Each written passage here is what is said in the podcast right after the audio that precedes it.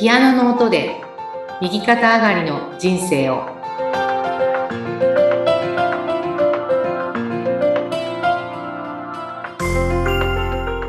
皆様こんにちは東ひかりですこんにちは、インタビュアーの山口智子です。えひかりさん、ちょっとこの言いたいことを言えてますかとか、本音と思いから、どんどんお話が展開しています。今日もちょっと第3弾という感じですかね。はい。あの、前回もまあお話ししてくださいました、親子関係って特に、まあ私の例で言いますと、娘に対して勉強しなさいとか、テスト前なのに何寝てるの？ってつい言ってしまうという話をね、ちょっとしましたけども。そう本当にあのなんていうのかな。面白いですねその話ってね。あのね 笑っちゃったらいけないんですけど。10もう6歳なんですけど、もうずっとですね、私これ。で、あの、本当に山口さんのとこで、ね、のお宅だけじゃなくてうん、ほぼどこでも、なんか同じ家なのかなっていうような話をよく聞くので、ええちょっとこのあたりから紐解いていただきたいんですが。ね 本当ですよね。はい。ここ解決できたら、すごくね、あの、お互い楽になりますよね。みんなハッピーですね。うん。あまあ、一つ私が、あの、井崎慎先生から教わったことの一つは、はい。子供って、親よりも、まあ、優秀に生まれてくるっていうか、おー。まあ、あの、まあ、優秀のね、度合いがどこで測るかっていう話なんですけど、まあ、単純に考えるとうん、まあ、例えば親よりも劣勢な子供が生まれてくるのであれば、うん。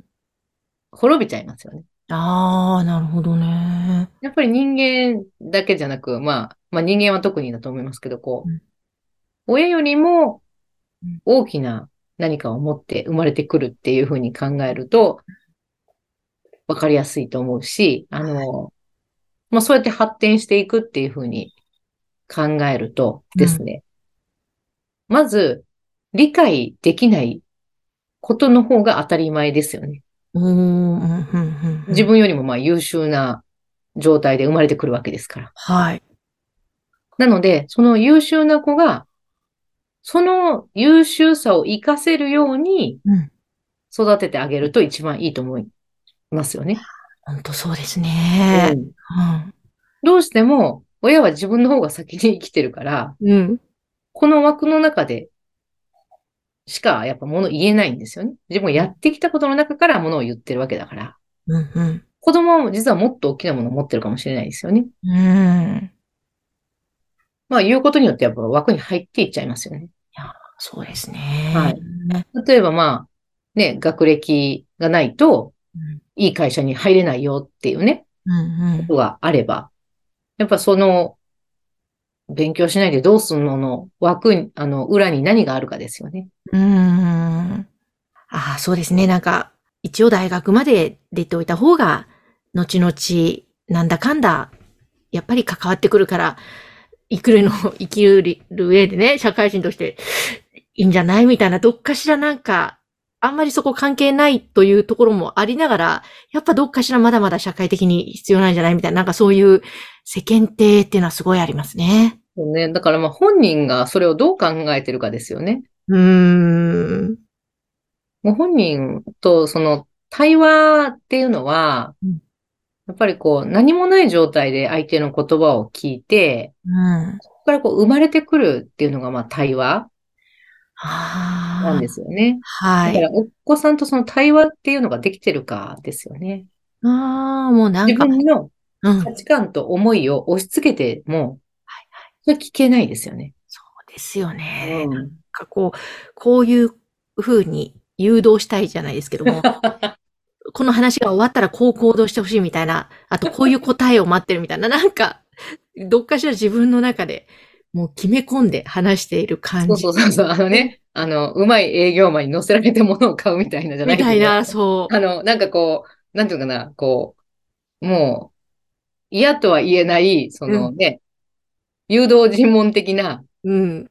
なんかああいうのってすごい気持ち悪いじゃないですか。気持ち悪いです。うで、あんま意味もないですよね。ん、本当ですね。うん。だから、あの、で、多分まあね、当たり前ですけど、山口さんのね、中には、あの、当然子供の幸せを願っているからこその行動なんだけれども、はい。あの、全くそれが裏目に出てますよね。さあ、もう完全に裏目に出てますね。うん。結果はまず、あの、裏目に出ているっていう結果があるんですよ。うんはい。ここの家も。うんうんうんうん。私も聞くたびにすごいしんどいなと思うし。はい。まあね、本当になんか昨日も11歳のね、娘に勉強しろというお父さんの話を聞いて、うん。ね勉強しろ、勉強しろと。そしてまあね、こ今月も塾のお金がこんだけかかるみたいなね。うん。しかも勉強しないっていう。あはい。本当にこう、はぁっていうね、うん、うん、うん。ね、お父さんは当然ね、その子供さんのことを思って言ってるし、働いてるし、うん。ね、塾代稼いでるのはお父さんだったりすね、もちろんしますから、うん、うん。ものすごいこう報われないことが起こってるわけですよね、家庭の中で。はい。うん、うん、うん、だからまあ、私が、まあ実験っていうかね、やってみていただきたいのは、本当にもう何もない、こっちにはね、何もない状態で、その娘さんの言葉を、まあ全身で聞いてあげてほしいですよね。うん。お全身で聞くですね。うん。うん。何もな、あっちゃいけないんですよ。おだから、まあ、問いはね、問いもまあ、本当は大事なんだけど、うん。まあ、なんで勉強しないの？とか、うんじゃあ勉強しないままだったらどんな風になっていくのかしらとか、うん。で勉強するのはなんでなのかとか、まああ、彼女が何を考えているかっていうのをうん。お母さんに教えてって、うん。うん。この教えての後に、なんかあっちゃいけないんですよ。はあ。例えばそれってどういうことですか？教えての後に。だから、なんかこう、まあ、あなたが何を考えてるか教えてほしいっていうのが、うん。本当にただ理解したいとか分かり合いたいっていうだけなんだよってことを伝えないと、言えないですよ。うーん。うん。こんなこと言って、なんか、言っちゃったらやんなきゃいけないとかね。ああ、うん、うん、うん、そういう脅迫観念が後ろにあると、そのままの気持ちは言えないから、うん。何でも言えるんだといううん。環境を作ってあげないと、本人が分かってないと思いますよ、こう。うん。当たり前ですけど、まだ子供ですしね、やっぱり。はい、はい。ね、あの、前回私が言ったようにね、ダメだって分かってるけどや、やめられないんだってことだってあるわけで、うん。まず子供さんがそう、本当にね、もしかしたらそうかもしれないじゃん。ママたちが言ってるから、自分も勉強しなくちゃいけないとは思ってるんだけど、なんかなかなかできないんだって、うん。いうことかもしれないですよね。うん。うん。なんておっしゃってますか？子供、あの娘さえーっとですね。いや、分かってるって言ってますね。ん。うんうんうん。もう、だから今やろうとしてたとか。もう分かってるからうるさい。なんかね、もうなんか、こう、ひな形みたいな、定型文みたいですね。本当？はい。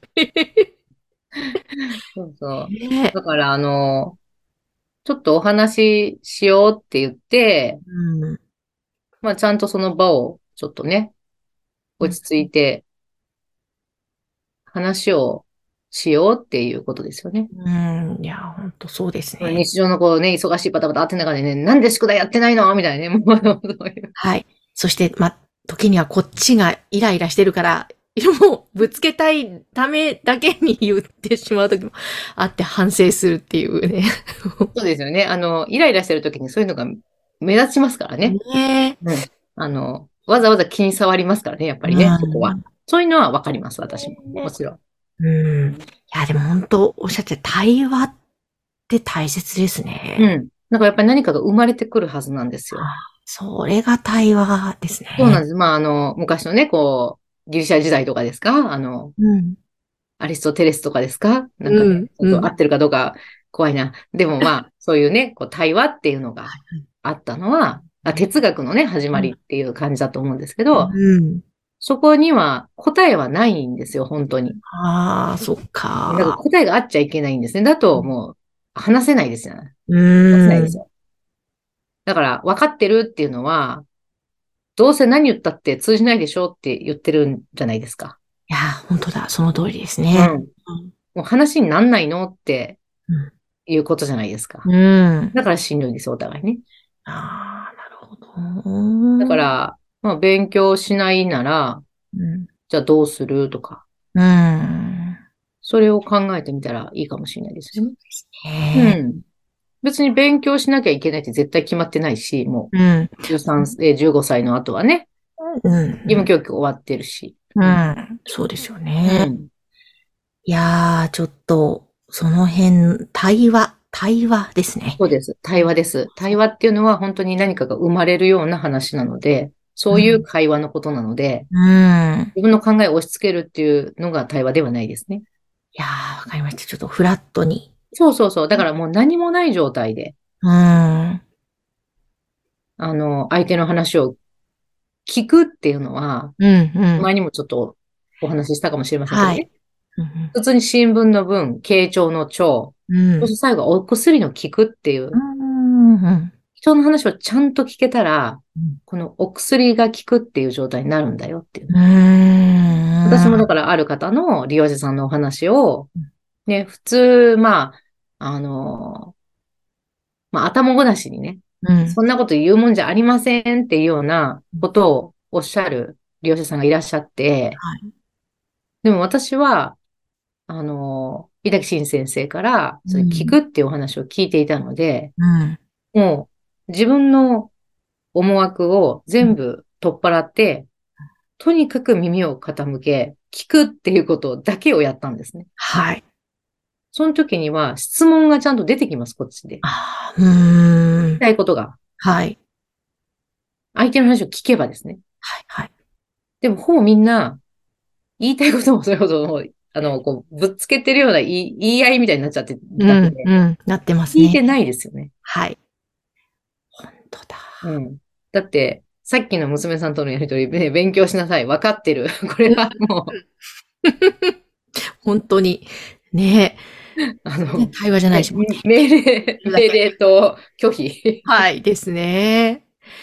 いやー、深いな。ちょっとここはやってみますね。実験と言いますか。はい。ぜひ、あのうん、ちょっと実験してみてください。わかりました。ちょっとそまた。して、娘さんの本当の、うん。それこそその本音が生まれるんですよ。うーん。彼女は何か持ってるんだけど、分かってないですよ、本人も。はい。だからその、そこをこう一緒に生み出すのが、うんやっぱ親がそれができれば、うん。その子はどんどん伸びていくでしょうね。ですね。本人も絶対分かってないんですよ、その資質なんていうのはね、なかなか。あね、よくまあバレエがしたいとかね、スケートしたいとか、バスケットボールしたいとか、まあそういうのもあると思うんですけども、うん。本当にそれがその子のね、あの、資質を伸ばすことなのかどうかっていうのは、やっぱやりながらしか分からないじゃないですか。そうですね。おそらく、それが一番、うん。誰にとっても、うん。だからその、勉強しなさいっていうのはもう完全に相手のフィールドですから、うーん。お母さんのある意味知ったことではないわけですよね。ですようん、ね。本来はね。あの、人のことだから。うん、うん、するかしないかは本人だからね。うん。うん。いやー、ちょっとこれ、聞いている方ね、多分、あ、うちもみたいな方結構いらっしゃると思うので、一緒にぜひ皆さんやりましょう。対話ということで。はい。あの、これは身につけていくと、あの、一番根本的なところなので、人との関係性においてう。ーん。ね、私だってもちろんこう不条理だなとかね、腹が立つなとかね、なんでこんなこと言われなきゃいけないんだろうとか、あった時に、あの、まあ、やり方だから二つですねうん。その方のすべての、こう、そういう、こう、声、ね、本当の気持ちを、フラットな気持ちで聞聞ける状況なのかですね。その関係性によるじゃないですか。うん。うん。うん。あとは、自分が何なのかってことですよね。うん。まあ、バーンとなんかこう、すごく嫌なこと言われるっていうのはやっぱり自分に何かがあるので、はい。自分が変われば、もうそういうこと二度と起きなくなりますから、うん。だから二つだと思いますね。いやー、わかりました。ぜひ、あの、聞くに関しては、過去の配信でもね、あの、東さんからお話いただいてますので、ぜひそちらも聞いてみていただきたいと思います。はい。そして、東ひかりさんの LINE 公式アカウントは番組の概要欄に掲載しておりますので、そちらからぜひ登録をしてください。ひかりさん、今日もありがとうございました。ありがとうございました。